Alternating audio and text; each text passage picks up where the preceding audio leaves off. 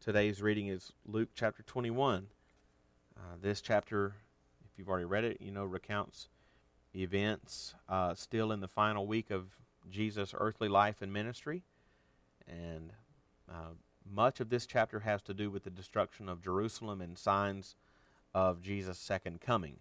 And uh, I'll just go ahead and say that we discussed these events quite a bit, in quite a bit of detail, in the podcast for uh, Mark chapter 13. Also in Matthew chapter 24 and 25. But Mark 13 in particular, um, we discussed the things talked about here in much more detail. In fact, there's actually two different podcasts on Mark 13. So I would, uh, for this, I would, I, I'm not going to go into a lot of detail on those matters in this chapter.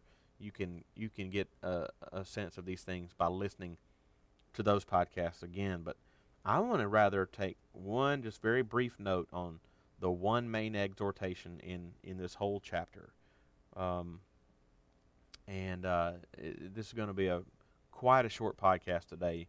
But again, there's a lot of de- detail that we've already talked about, um, and uh, and just say a quick word about the the main exhortation, and that is, watch yourselves. Watch yourselves.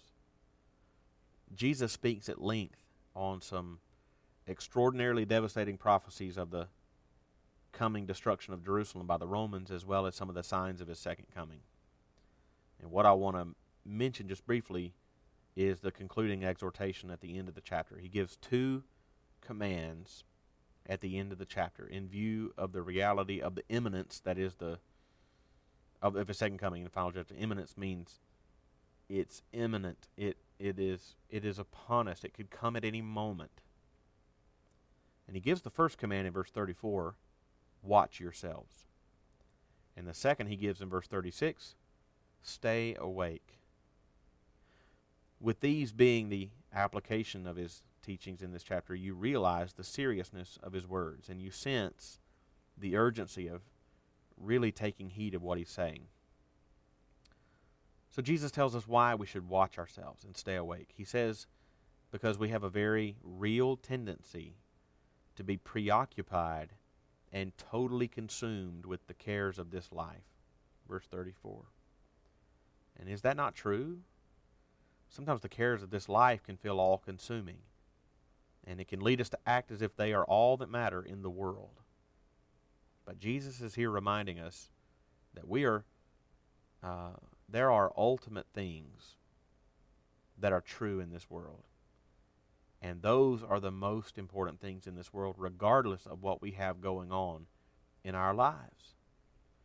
And so he says, Watch yourselves. Literally, this could be translated get a hold of yourselves. in other words, realize what is real and what really matters in this world and in your life. That's why he says, too, stay awake. The cares of this life can dull our hearts and our minds to the things of God. The cares and the stresses and the deadlines and the obligations of life can make us feel like those things are most pressing and most important. And while it's nice to think about the Lord and His Word, it just doesn't seem as urgent. But that kind of thinking is precisely what Jesus warns against. Jesus said here that His second coming for many would come, like He says in verse 34, suddenly like a trap. To turn the question differently, um, what good will it do to be consumed with worry and anxiety about blank? You fill in the blank. Money, job, family, school, whatever. What good will it do you to be consumed with worry and anxiety about those things when Jesus comes back? On that day, won't you wish, and won't I wish with all our heart, that all this time we would have done exactly what Jesus says here? Won't you wish you kept a close watch on yourself and stayed awake? It seems like it's a message found on every page of the Bible. But that shouldn't make you pay less attention to it, but more. If it weren't important, the Bible might simply mention it in passing. But when it's a message you read over and over again, that is a sign that it is something that the Lord wants you to hear and you need to hear most. And so do I. So reconsider today what is most important. Give yourself to the Lord and His Word wholeheartedly today and every day. Stay awake and watch yourself closely. That's Luke chapter 21.